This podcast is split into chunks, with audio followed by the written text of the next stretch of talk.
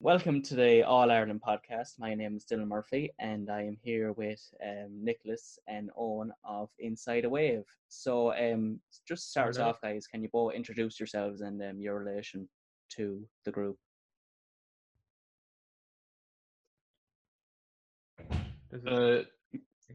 You want to go ahead, Eoghan? Yeah, sorry, I actually lost the connection there for a second. Hi Dylan and Nick, how's it going? Down below in Kerry, I'm up here in Dublin, but it's nice to be on the show and thanks for having us. I suppose I'm Eoghan. I suppose I'm from Navan, living in Dublin now at the minute, and I suppose the band has been going now for about 3 years. And I suppose people always ask the question as to how we met Nick, and Nick being from Kerry, we had to go all the way to America to meet up with him in San Francisco on a J1, and we decided it'd be a great idea a band when we came back, because he was big into music and we had a lot of the same kind of musical interests.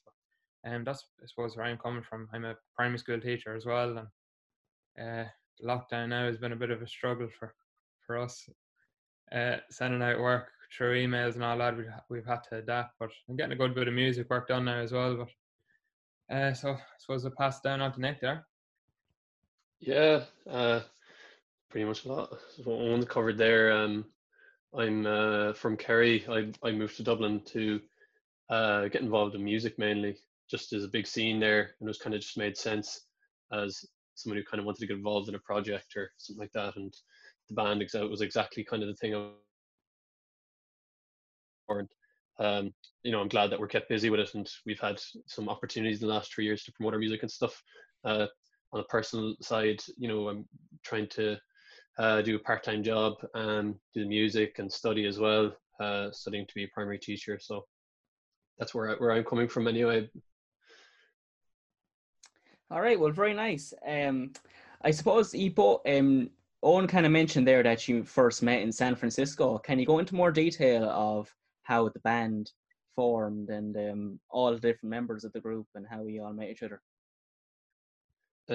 Yeah, I suppose like me and the three others, Mark, Matt and Sean, went to school together, and we had a band growing up, and we were given great support growing up, like with the teacher allowing us to kind of practice at lunchtimes and things like that. And it was kind of more of a hobby, but when we met Nick over in San Francisco, like we ended up living together over there as well, like the whole five of us, and we we wanted to give it a because we knew how good of a musician Nick was, and we all had a similar kind of like a view of how we wanted the whole thing to go and what kind of sound we were going for. Even though we still at the minute we seem to struggle a lot with the direction in which we're going with, but I think we're with the latest kind of few releases, we're kind of finding our sound a lot more, and we're kind of honing it in and perfecting what kind of instrumentation and arrangements we're going to try and go for in the future, and genre. Like there's so many different sub-genres at the minute, and like we tend to just kind of when we're writing songs and doing arrangements and picking instrumentation, we tend to try and serve the song a lot and just go with whatever instrumentation comes to mind, which we love doing it like that, but we tend to find a lot of our tracks, if they're written by Nick or myself or Sean, they can sound very different, and which in one way is a very good thing, but in another, like when we're trying to build our own kind of sound and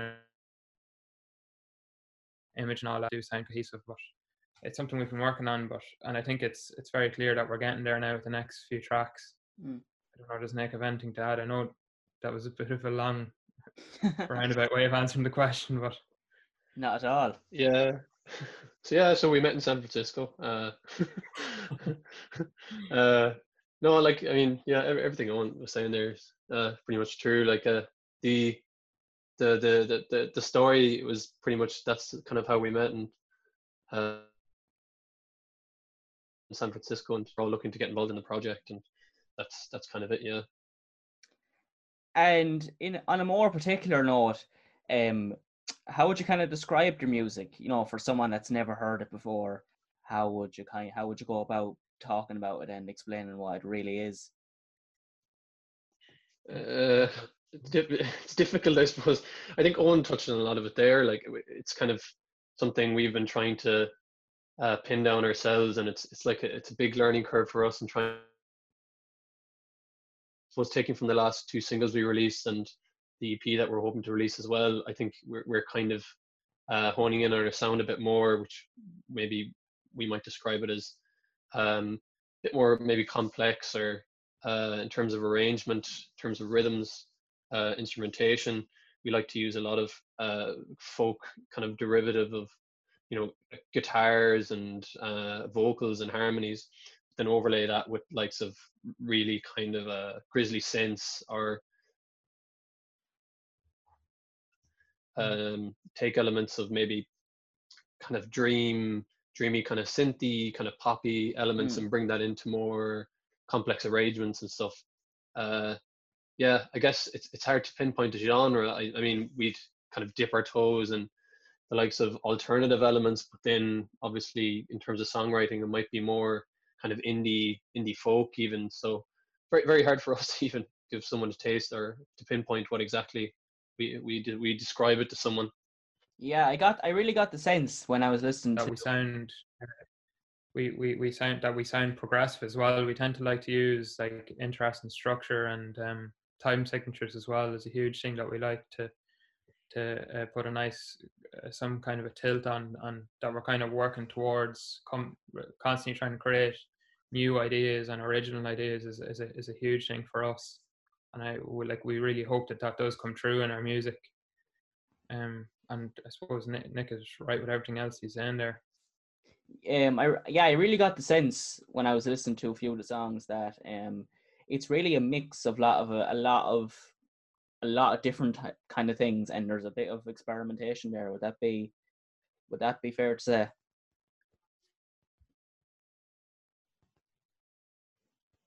Yeah, definitely. Yeah. In terms of like experimentation, kind of harking back to what Owen was saying about the different styles that we might all write in. We all are able to write songs in the band, and I think everyone has we all have a lot of similar.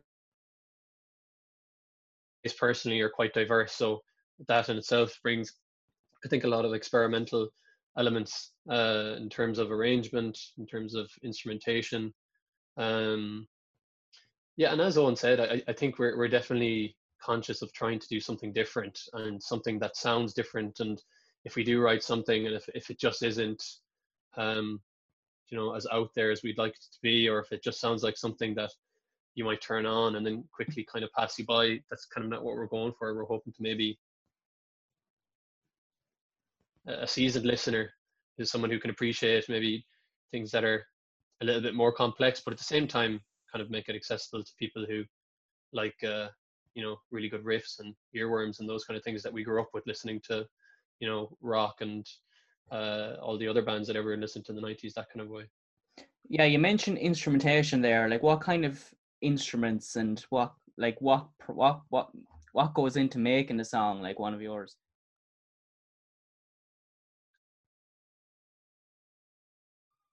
Yeah, sorry, I missed out on a bit of the conversation there. My internet is just not that stable. I suppose instrumentation wise, we tend to like to limit ourselves, especially for the last recording session. We really limited ourselves to the instrumentation that we brought with us to the when we set up the studio down in Monaghan. Like, we brought the collective, all our collective equipment together, and just used what we had on hand. So it was good. Like, we tried not to,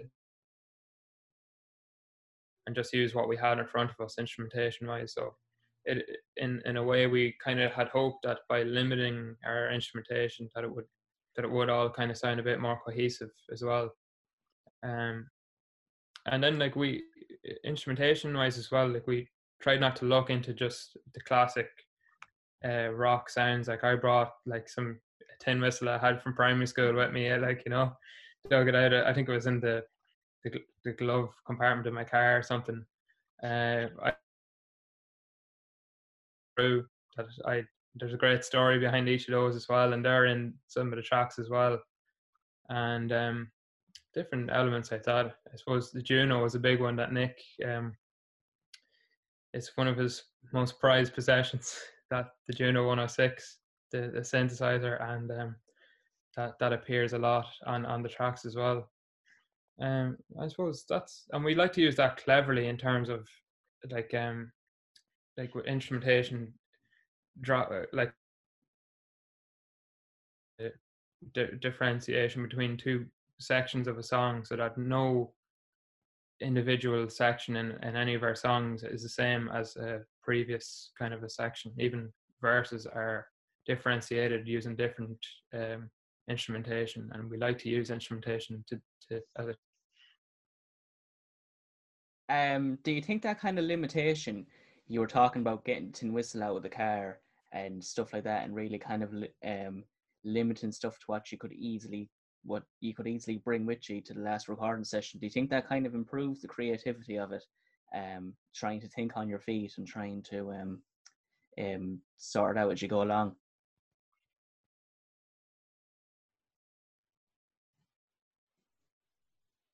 Yeah, I think it does anyway. As Owen was saying, like, we only had a, like, kind of, I guess we didn't want to bring the kitchen sink to the recording studio, but I think we ended up bringing everything anyway. But in terms of like limiting ourselves, Windows, the new single that we released, there's some cello lines that are actually recorded on guitar using like it's bowed guitar. I mean, there's a video on our social media of it, but I think that was something that we were thinking, you know, how can we think outside the box a little bit? So we ended up putting a guitar standing up straight and bowing it like a cello. So I mean, that's an example of just something that we were kind of thinking, you know, what can we use that we have here? And I think it helped that we were in Monaghan. We're really kind of forced to get into that mindset. Okay, and would you have any particular influences or any inspirations you would take into your music? Yeah, definitely. I think Tom York is a big one for all of us. You know, Tom York, I think Radiohead especially was one band that we all would definitely stand as a staple, not just in terms of, I think, sound, but everything they do in terms of the arrangement, of maybe coming up with a strong structure on guitar or piano, but then overlaying that with really complex synth lines, polyrhythms, things like that. Other bands, Here We Go Magic is another one, Luke Temple. We're big fans of his work. Again, I think in synth arrangement is a big thing that we look for if we're looking for reference tracks as well. We'd always be look back to bands like that. Beach House, another one. Quite like simple structures, but just heavy arrangements. Sound as well, it's always something that we have, you know, people that we admire, the likes of Nigel Godrich, Rick Rubin, Andrew Scheps, because we mix and produce all of our own stuff as well. So we are always looking for kind of audio, I guess, influencers as much as we are looking for sound, if that makes sense. Yeah. How often would you meet up to record? Like, how often do you meet, and what's the creative process like, I suppose? How do you go about writing a song? How long does it take? What's the whole process? Yeah, writing a song can be like, you could bang one out in an hour, and then other songs take a year from doing different revisions and then come back to them, and you know, if they're not quite there yet, you might go back and try and make the structure, like if the structure was just too plain or something, and the song just wasn't going anywhere, you might try and manipulate different things within the song, like or things like that. But like, it can take such a wide variety of different times. And then with the band, I suppose they really tend to, if we get the skeleton down, or sometimes we might add a load of elements individually and record demos individually, and sometimes there might be a skeleton, and that's what we have to work with then during our recording sessions, I suppose. But I don't know, does that answer your question? Do you think the music goes through a lot of changes from the process of recording to releasing? or do you kind of set like an initial vision and stick to it?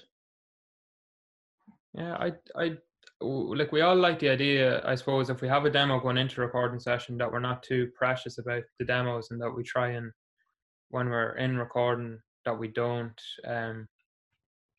you know, just try and redo a demo that's already been done. We always try to think about it in a new light and really try and see where the song is going and add to that, and serve the song, as I was saying, in the Nick event, to add to that as well. Yeah, no, I'd agree. I think there's we were using a term called demoitis, where you have a demo and it's just something that you, like, everyone in the band is saying, but like, what about the demo? It doesn't sound as good as the demo. But I think we had to kind of get over that fairly quickly. It's just a bit of a hump, I think, when you might have a demo and everyone's kind of saying it's not as good as the demo, but yeah, I think we've learned to be a bit more open-minded in going into the recording studio, kind of hoping. I think a lot of things on the last two singles we released have just been, you know, bits of luck and serendipity, like, supported by creativity, but again, just being open-minded going into the studio, thinking, you know, let's create instead of kind of trying to replicate what was already done. But yeah, I mean, Owen's hit it bang on the head there. I think we all maybe come up with a skeleton and then come up and bring it into the studio and see what we can create, pretty much.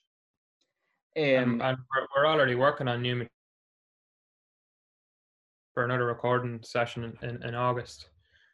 So we're really trying to keep any songs we write individually, we're trying to keep them as much as possible, maybe a guitar and a vocal, and so that the structure and is there basically, and the song is there, and kind of zero other elements to kind of, and with the time we all have now, I suppose there's only one out of the five of us like going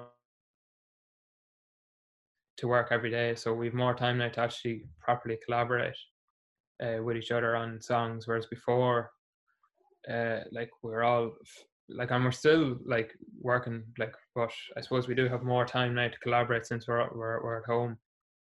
Like, yeah. Before we were under time constraints and we had to have a song nearly ready to go and ready to record in studio. So we're constantly looking for new ways to writing process and collaboration wise. And I suppose in a pre-lockdown world, how often would you have met up to record? Like, how often would a recording session be? Yeah, well, we recorded this EP over a 9-day period in December. Now, we were all on our holidays, so a friend of ours was very kindly let us kind of rent a house down in Monaghan in Carrick Cross for the 9 days, and we worked. We were 8 o'clock in the morning to 3 o'clock in the morning. You might have half an hour for dinner, but it didn't seem like it was work. It was all just such an enjoyable process, and it was very, very hard work. And we started off with 5 songs, and then for the last 4 days, narrowed that down to the 3 songs that we're releasing now. And then before that, I suppose we had the drums done. We wanted to do the drums in a big open air, the atmospheric drums, and to get really nice room sounds, which none of us had access to. So my partner Emer allowed us to record drums in an old slatted shed, and it's a big, massive enclosed space. So we got really nice results from that. So we had that going into the recording session. We had the drums tracked, and then there was a lot of kind of production done afterwards and mixing as well, which took like weeks to finish, and compiling tracks and all that. So I suppose tracks was done in those 9 days in December, but there was so much more work to be done after that in terms of mixing, production, and mastering then as well. So I want to talk about the latest single, the latest track that you brought out. My connection is gone, is it? I think you're still with us.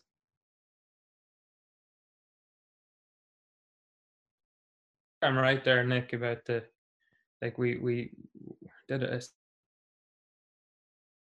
the end of the whole project right up until we released the first track, Ivy Honey, like, so.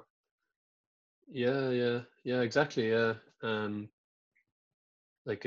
think that was the way we were hoping to do things, was the week, as you said. Sorry guys, I think we lost connection there for a minute. Yeah, my connection is fairly bad now as well. I know, you're fine. These things happen. Look, we'll just keep going for another 10 minutes. I'll cut out the part where it stopped. So you were talking about recording the EP in Monaghan, and I think you were talking about the track Ivy Honey, which was the first one that was released off the EP. Is that right? That's right, yeah. And like, just about the amount of work that was put in after the tracking process, and right up until the days before it was released, and I suppose even after, in terms of promotion and all that, then you get into very different to the kind of work you were doing before. In terms, you're really in there with the tracks, and you're when you're mixing and doing all that, and then suddenly you're promoting it and trying to get people to listen to it, and it's completely different work. So it's, you have to be able to adapt as well, and we're learning a lot about that kind of process now as well. And do you think it's a difficult thing to promote a single? Is it difficult? You know, you were kind of saying it's one thing to produce the track and to mix it and that kind of thing. Do you think it's difficult then to get it out there and get people to listen to it?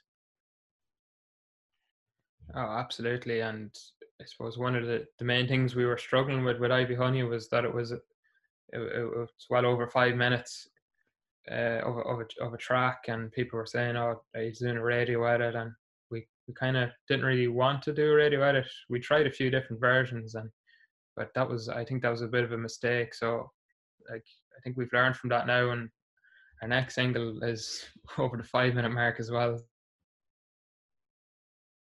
List of jobs to do today was to kind of come up with a few versions of that track now, to a few radio edit versions to try. And Nick does a lot of the promotion end of things as well. He's very, very good at it, so I'll let him take it from there. Yeah, I think we found, you know, it's you can go to so much work to release a single in this genre, and it can just fall upon deaf ears, and I don't think that's anyone's blame, other than the fact that, you know, this kind of music, indie, you know, rock, that kind of style, it's just so small, which is, it's so hard when you go to so much work to promote a single and try and get it out there. But like, it's just, in terms of comparing it to pop or something, you know, there's very limited amount of playlists, very limited amount of shows. Yeah. Any shows you do have are on at 11 o'clock at night, so your airplay is just, again, falling upon deaf ears. But I mean, that's not to criticize the fan base and to criticize the audience, who are like very attentive listeners and very, I think, like very in terms of culture, of the culture and the art itself. But yeah, it's very hard to promote a single when there just isn't a huge audience for it, especially in Ireland, considering such a small country as well. Okay. You're right about the listeners that we do have. And the likes of yourself, Dylan, like, and for having us on. It's just a great kind of a way to promote our music, and we're endlessly trying to get these kind of interviews to promote the music, and it's credit to you as well, just that you're doing it for us as well. So thanks many for that. Thanks very much. I appreciate that. I suppose just to kind of take your latest track that was released, which was Bright Windows in the Night. What was the kind of process behind that song in particular? Where did that song kind of come from, and what was the process behind it? Yeah, that was an interesting one. I suppose the idea came when I actually cheesily, very, very cheesily, I wanted to write a song for my partner Emer for as a Christmas present. I suppose I must have been pretty broke that year. I think it was about 2 years, and. So it turned out, like, they did a whole song start to finish, and then it completely changed. And during, like, I suppose it was left on the shelf for a couple of years. We played it live, and it got a great reception. Had more so of a dreamy vibe, possibly when we were playing it live, it's such a great song to play live. And when we decided to record it, I suppose we tried to let go of the demo and to just start from scratch with it. And, like, a few of the elements kind of remained, the guitar, and the drums were originally done on a drum, on the demo they were done on a drum machine, and we tried to emulate some of those parts using real drums. And they are a lot of the sounds, the percussive sounds you hear are acoustic, and we recorded them. And then there is a hi-hat drum machine going throughout the song as well, an 808 hi-hat, that was kind of inspired from the demo, I suppose. So we some of the elements still stay the same, but other elements completely changed. Struck and different sections even within it changed when we were recording it for the EP. And what has the reception been like to the song, in your own opinion? Let Nick take that one. Yeah, it's quite good. We're on BBC Radio Ulster tonight, I think, Across the Line, which is brilliant. Like, we were absolutely delighted for that. Our last track, Ivy Honey, got on that as well. So it's I think, a great step up for us to get it to a wider audience, especially like in terms of getting it out there as well. You know, we've been featured on Irish Jams, a couple of other kind of radios and blogs and stuff. So the reception's been good, and I think we were more confident this time around releasing this single and the last single as well, just because what we were saying at the start, like, it's definitely more us, and I think we're happier and more confident that this sounds like more us. So we're I mean, the reception is good, yeah, and we're definitely happy to have it out there. And in terms of the band itself, in terms of I suppose your daily lives, but more specifically promoting the music and all that kind of thing, how has the lockdown kind of affected all that you're doing at the minute? Yeah, I think it's affected it hugely. Like, we're dependent big time on live shows to promote these three releases, like absolutely, like, big time. And it is a shame that they didn't go ahead, but, well, obviously for safety reasons they couldn't go ahead. And, like, once the lockdown finishes, we're hoping to just, like, really put in a lot of work into our live show. And we had put in a huge amount of work into the live show after the recording, and we were very disappointed, but obviously we understand completely. But we're really looking forward now to getting the live show up and running again. And we have one of our best mates working on visuals, and they're looking great, and we really just can't wait to get back on the stage. And, like, we have a really, really good live show lined up, and working tirelessly on it now as well during the lockdown.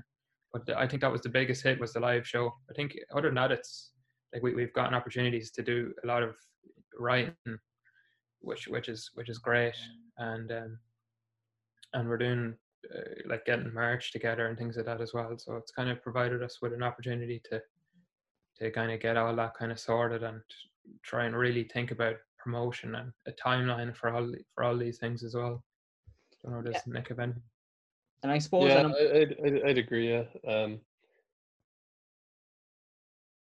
live shows was a big hit. We were supposed to be playing Vantastival, which would have been, you know, a really good festival to play, kind of pre-summer circuit, which has been rescheduled to September. But yeah, I mean, look, no fault of anyone, obviously, but the live shows, especially for smaller artists like us, is definitely, you know, one of the biggest ways you can kind of increase your audience on. In every sense, like getting new people to your shows on Saturday night, that kind of a thing, playing the likes of Whelan's, even support slots, you know, those things like are just invaluable to try and, I guess, get to where you want to be in terms of getting done to more of a professional kind of a circuit. But yeah, I mean, the lockdown in other ways has been good. Like, people are spending a lot of time on their phone, which is good for us, I suppose, and a lot of other bands that you can promote a lot of things and people are going to see it. Which is good. And as Owen said, you know, we're hoping to get merch and vinyl set up, which is a lot of work. So we have time to focus on that now. Okay. So it has its pros and cons, basically. Would that be fair to say? Oh, yeah, absolutely, yeah. probably more cons really, but as you say, people are listening to more music, so that look, every cloud is a silver lining, I suppose.